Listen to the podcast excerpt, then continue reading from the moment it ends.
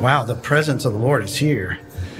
I'm so glad you're here, that you can be a part of uh, just experiencing Him. The one that's tugging at your heart is the Lord. You know, we were singing about grace.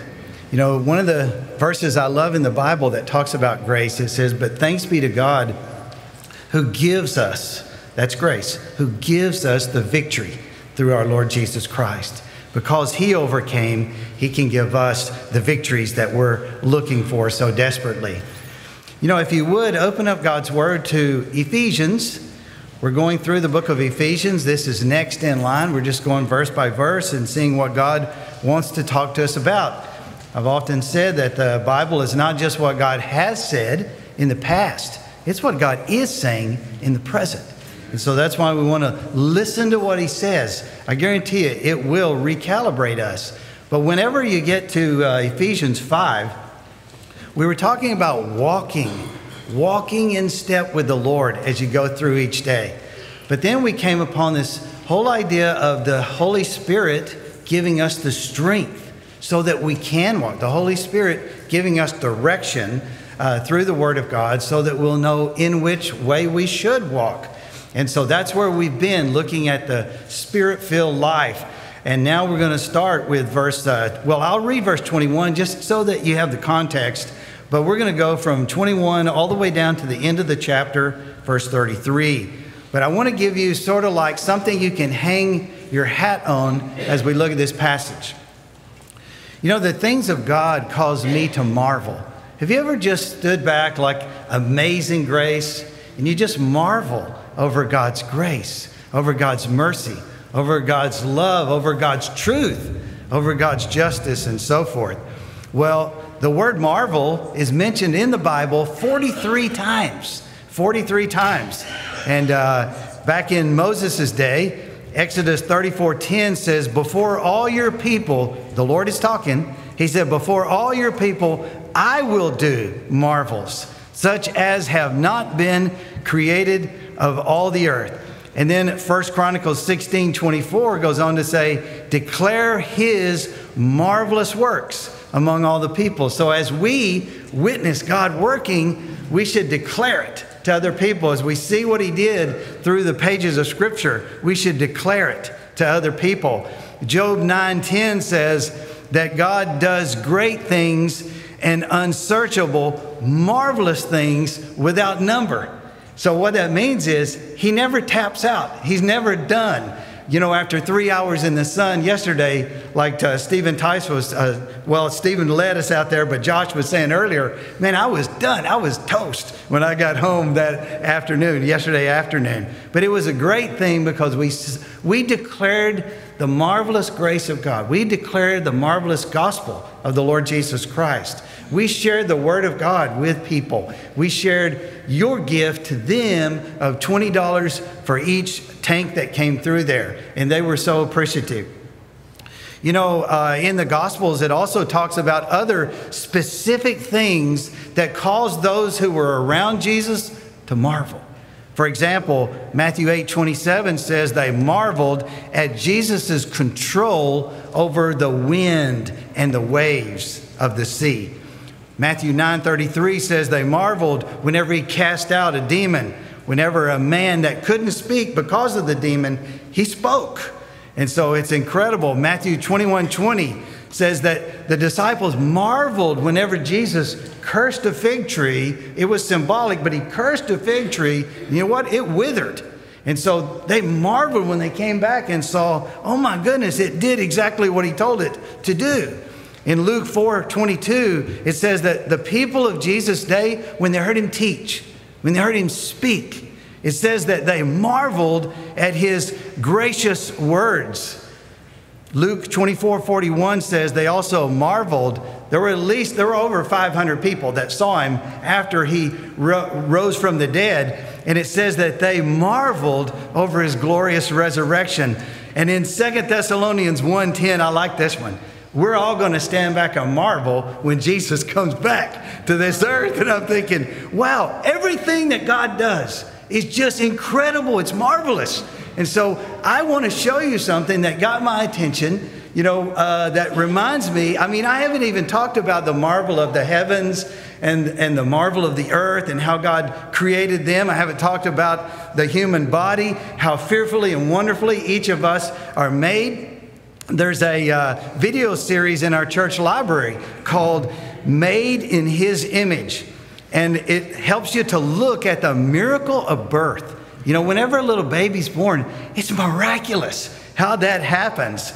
And so then the uniqueness of the human hand. There's nothing like the human hand in all the world. It's only only humans were given this kind of hand, that kind of thumb, and all these different things. The uniqueness of human hands and the beauty of motion.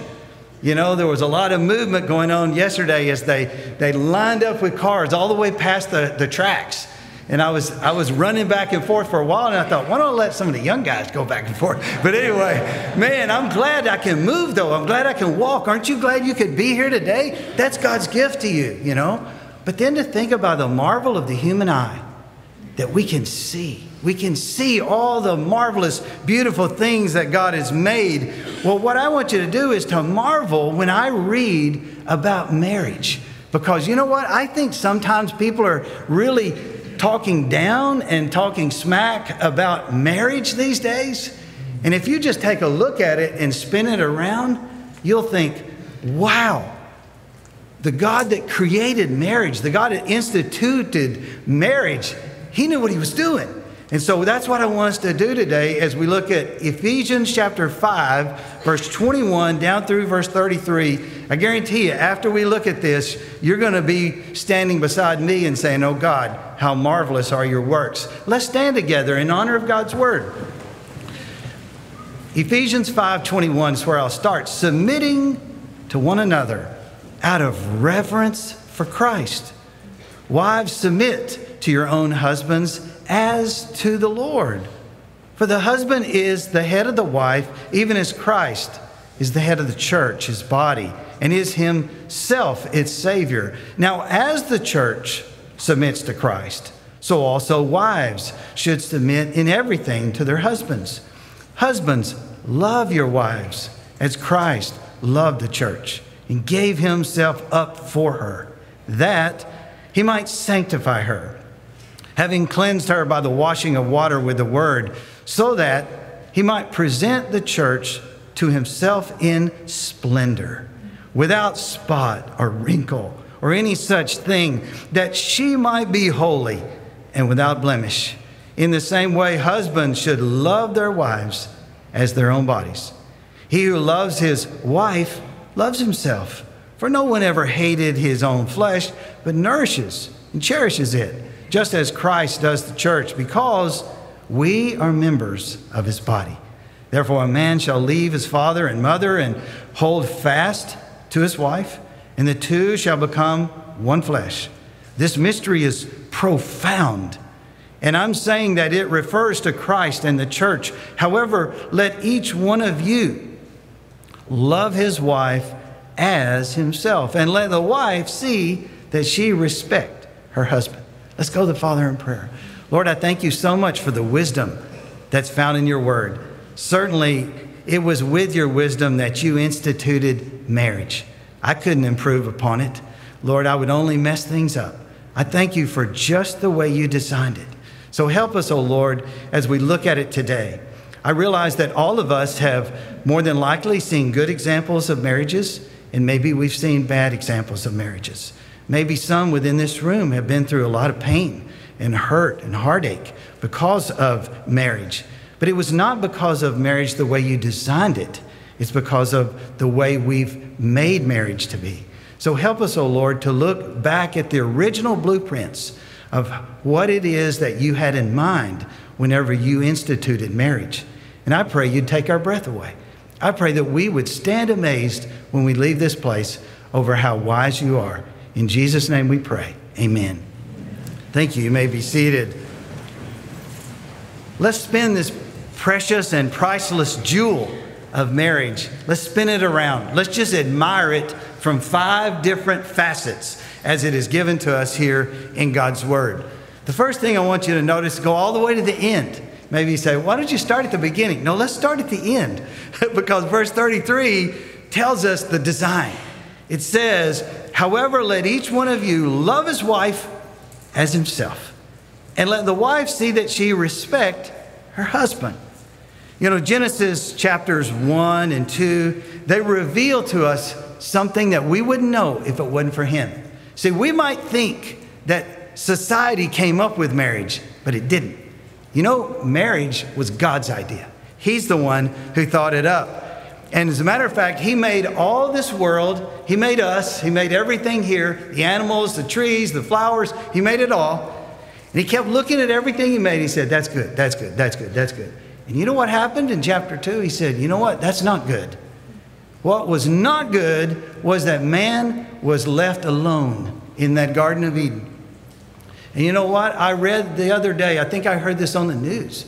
It said that one out of every two people feel lonely today. One out of every two.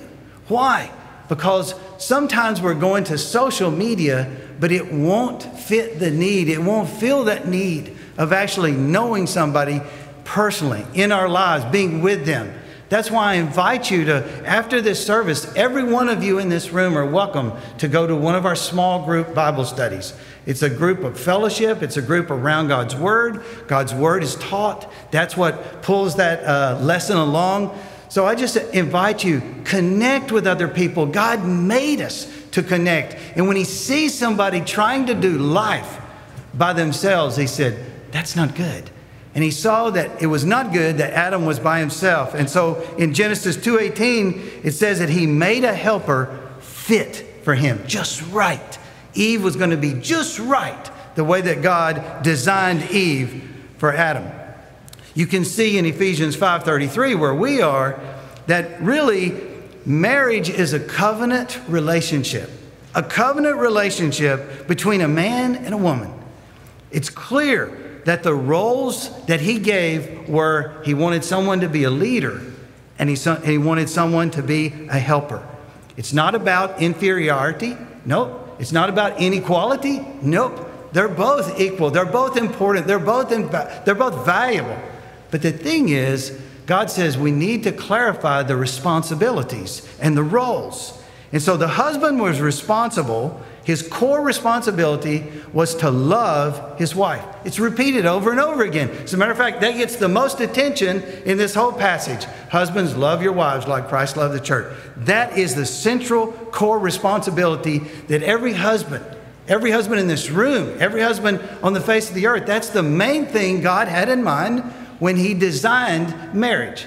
He said, I'm going to make it where the one that's the leader, the husband, he is going to love his wife. But he also made it where the wife is going to be supportive.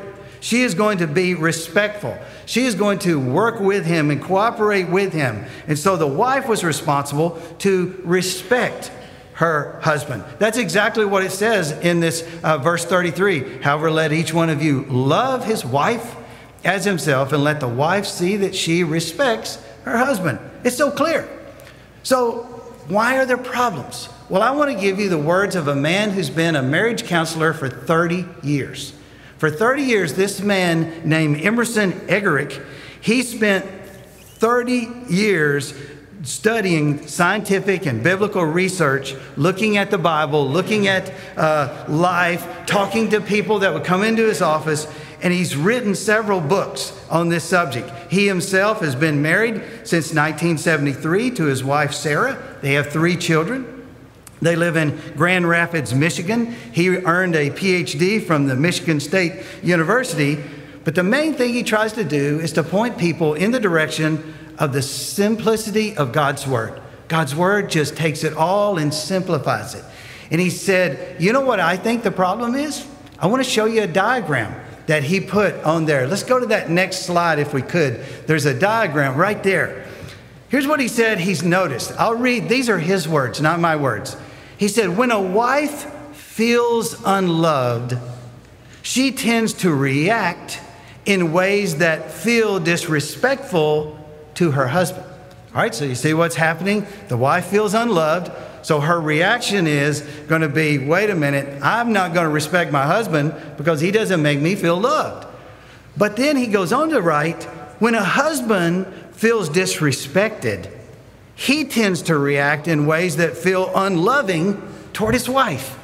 And so he gave this diagram a title, The Crazy Cycle. I don't it probably took him a long time to come up with it. But anyway, he comes up with this title of, okay, so so without the love, she reacts without giving him the respect he's looking for. And so on and on it goes, round and round.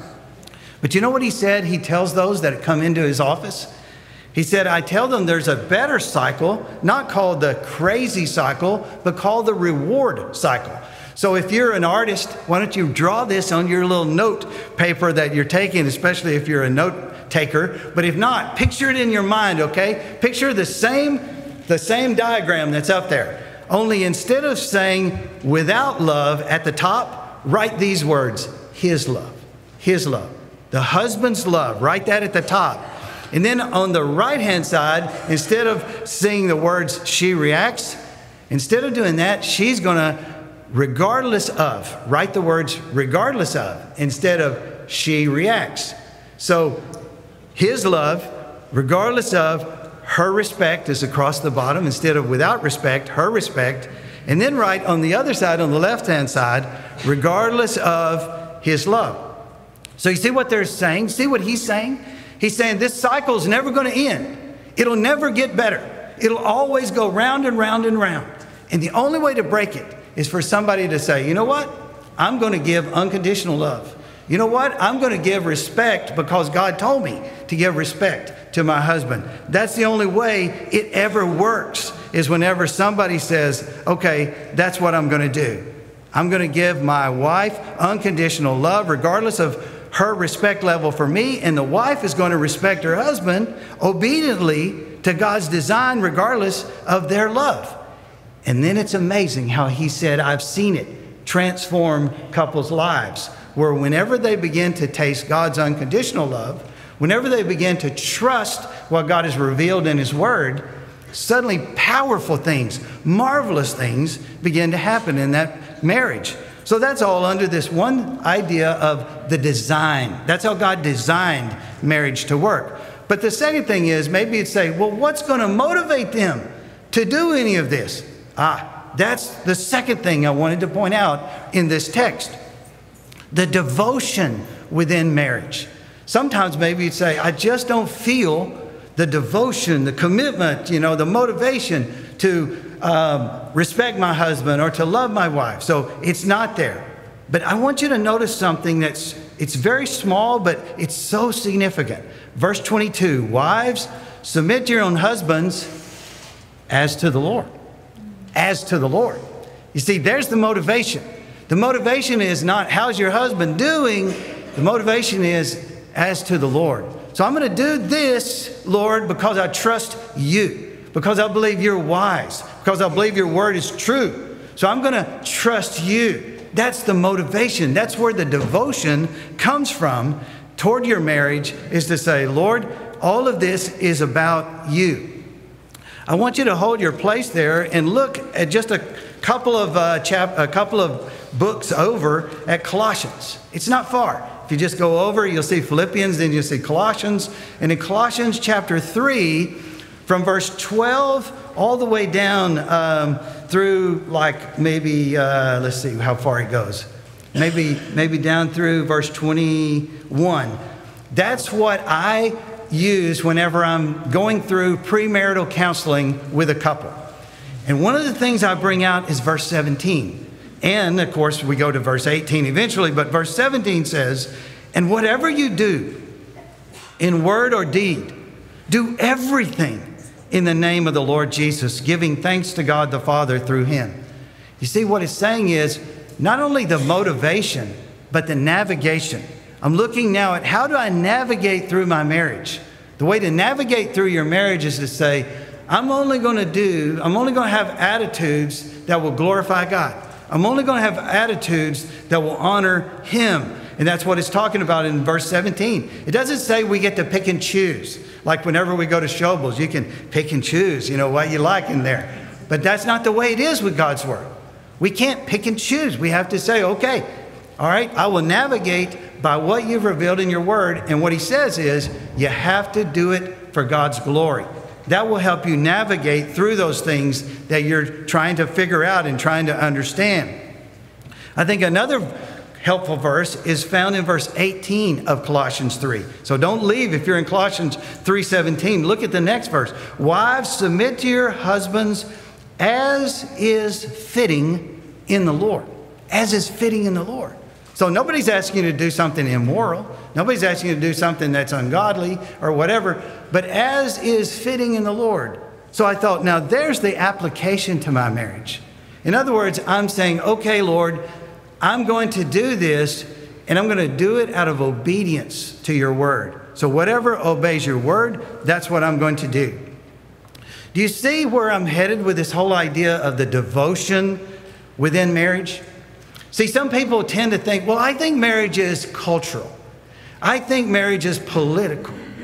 No, it's not either one of those. You know what it is? It's spiritual. Marriage is spiritual. It won't work if we don't put Christ at the center. And so that's why every time when I do premarital counseling, I tell the couples you have to build your life on Jesus Christ. You have to have a personal relationship with Jesus Christ. So many people are trying to do life without God's help. Remember, as a matter of fact, when I was researching this passage to get ready for the message, you won't believe what countless Bible scholars said about this marriage. You know what they called it? They called it a spirit filled marriage. Going back to that whole idea of who's on the throne. Am I on the throne of my life or is Christ on the throne of my life? When Christ is on the throne, we invite the Holy Spirit to be our guide, to empower us and help us.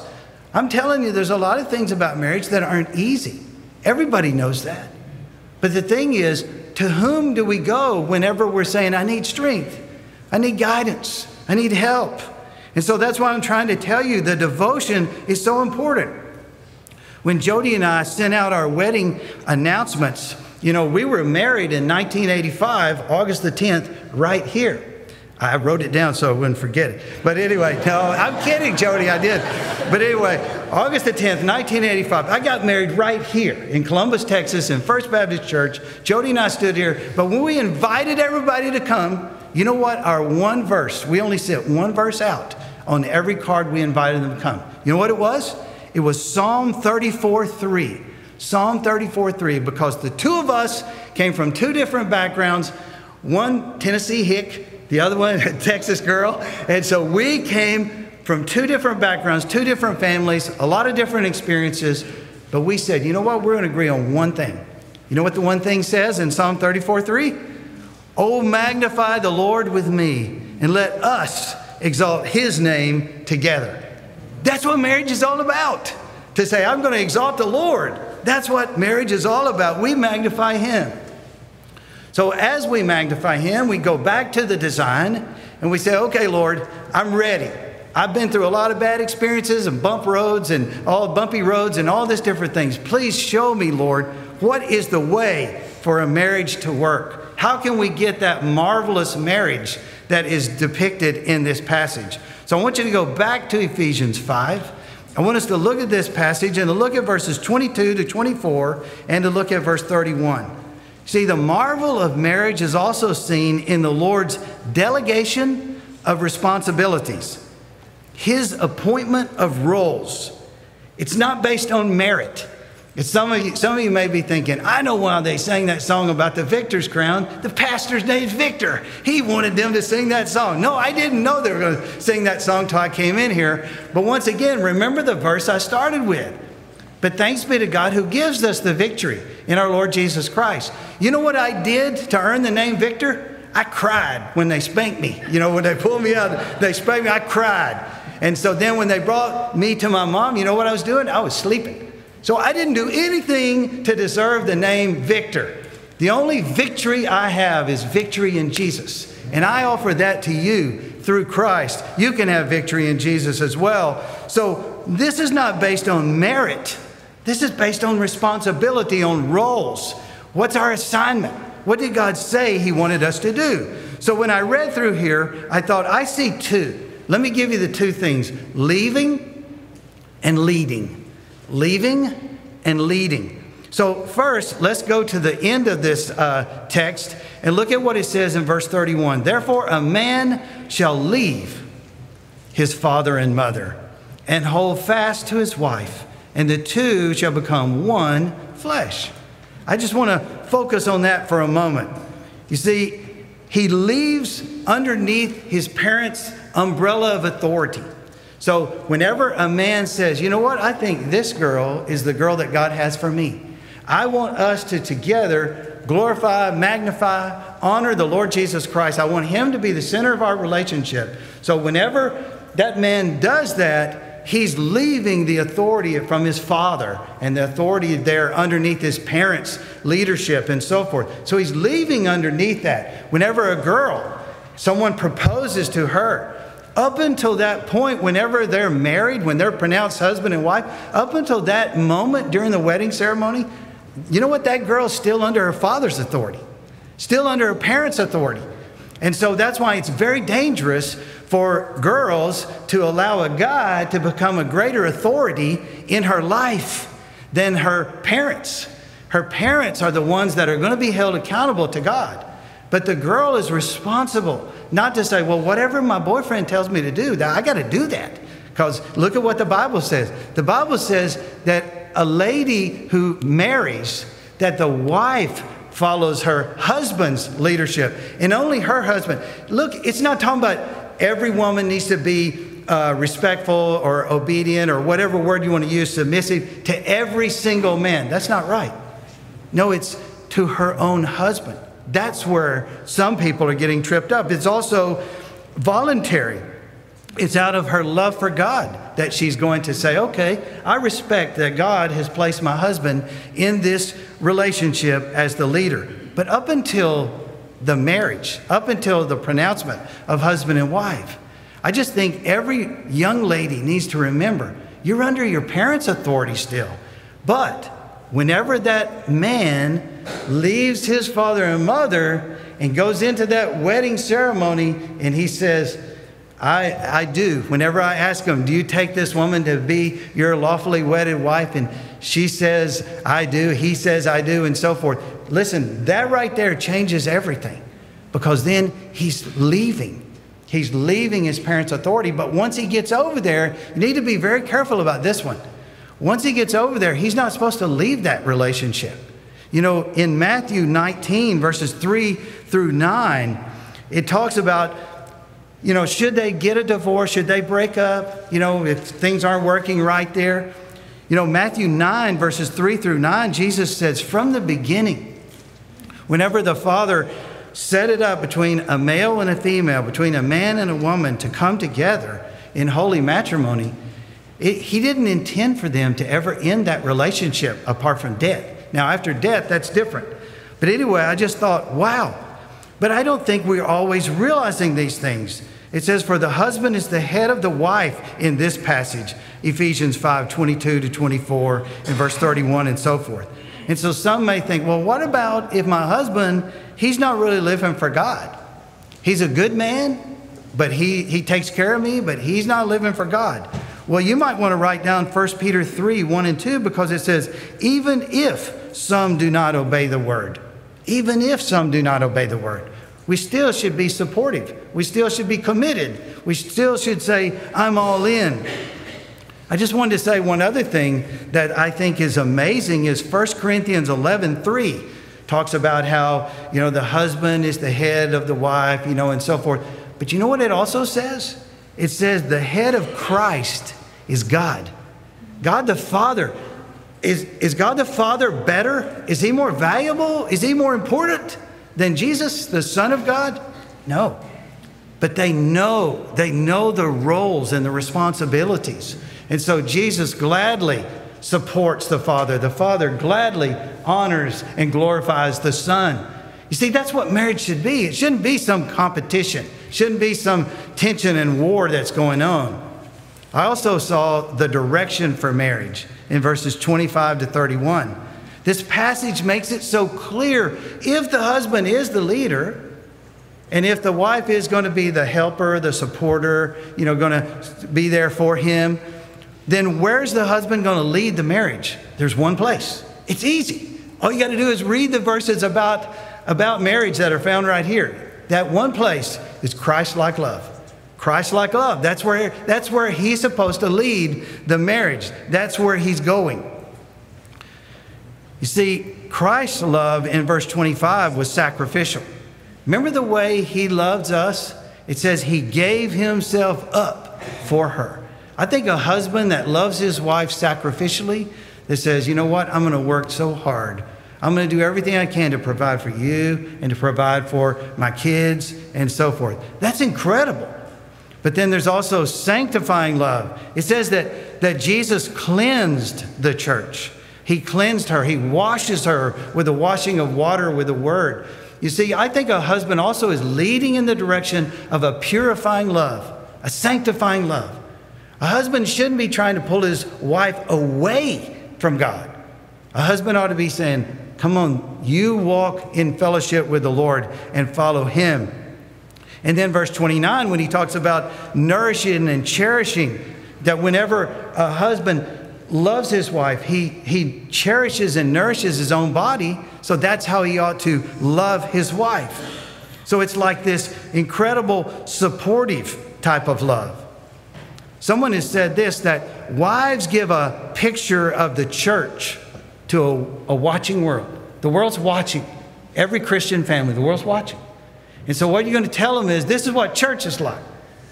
But then also, the husband gives a picture of Christ to a watching world. So the watching world is looking at a Christian marriage and they're saying, so that's what Jesus is like, just like that man's living, just like that husband treats his wife, just like that husband loves his wife. You see, really, sometimes I think we need to slow it down and listen to what these words are saying, like the word submit. The word submit means putting the will of another ahead of your will.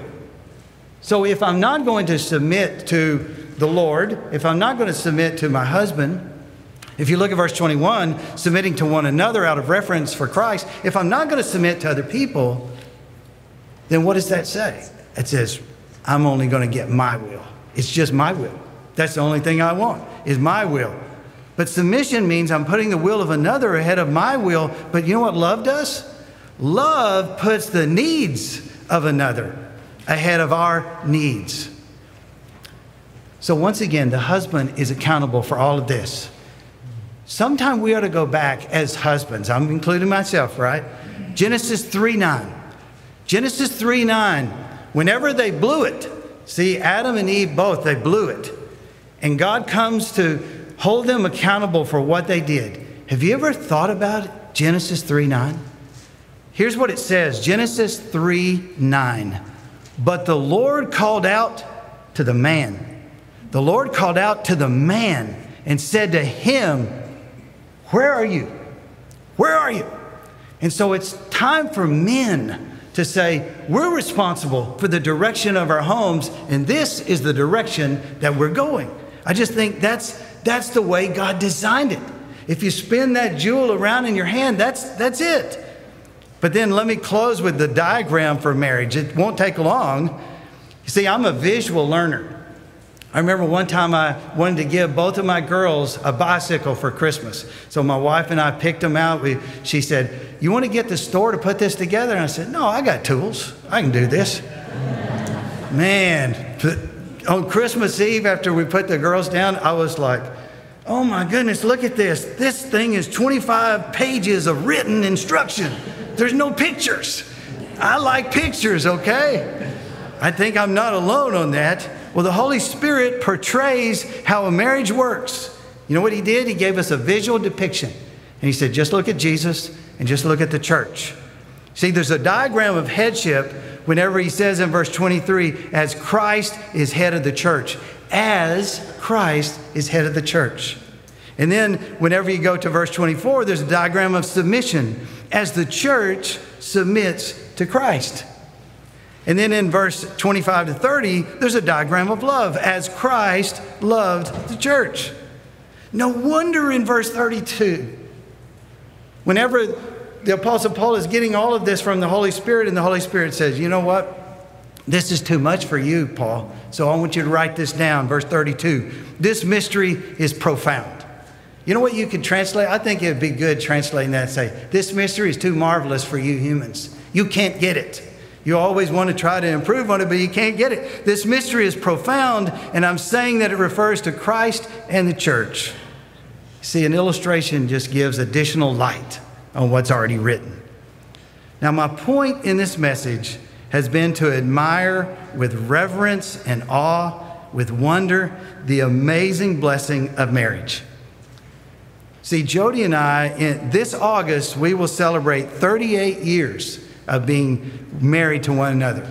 Lots of joy, lots of gratitude. We're so thankful for the blessings that God has given to us. But would we say we're a perfect marriage? No, we're not a perfect marriage. We have to go back to the Lord all the time and say, Help us, O Lord.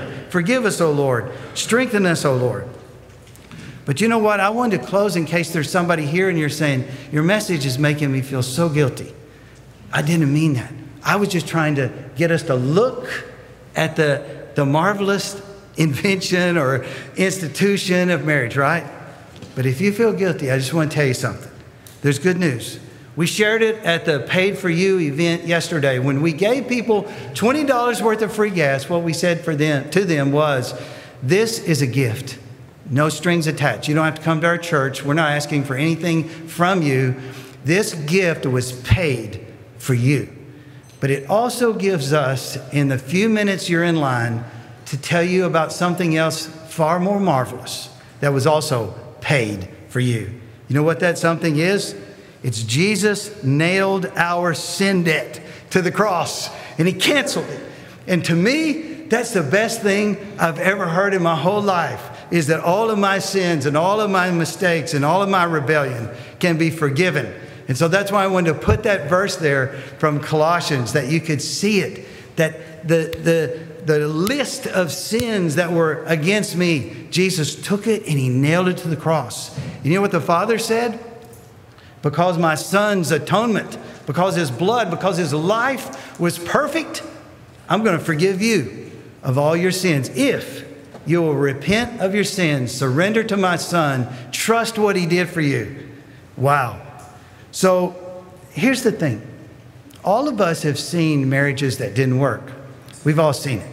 It's heartbreaking to see misery rather than marvel.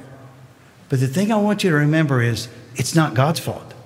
God didn't cause a marriage to be mi- miserable. You know what? He wants it to be marvelous. And so, as we do it His way, when we come back and line up with what He intended, that's when it begins to really experience the joy and uh, all the wonderful things. But I just wanted to just encourage you rather than writing off the institution of marriage because you've seen a few that were broken, why don't you say, God, I'm so thankful that you wrote off my sins on that cross when you died on the cross. Why don't we stand together? I want to give you an opportunity as we close you know, maybe that someone here needs to make a decision. I'd be glad to start a conversation with you. We can pray together. We can meet another time to talk more. But I just, I want to thank you for giving me the time to just simply spend marriage in your sight, for all of us to look at the facets of it.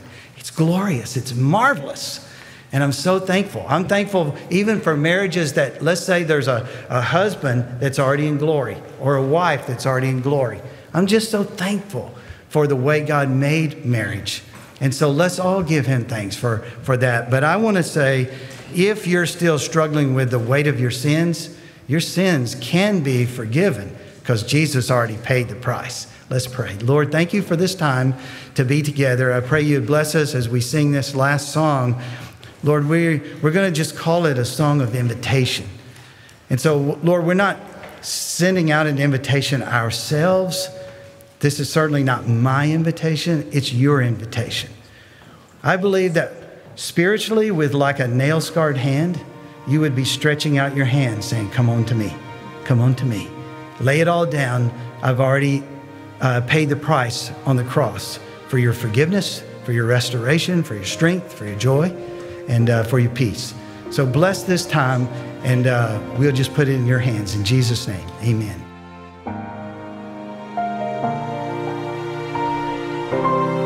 This is a ministry of First Baptist Church located at 1700 Milam Street, Columbus, Texas.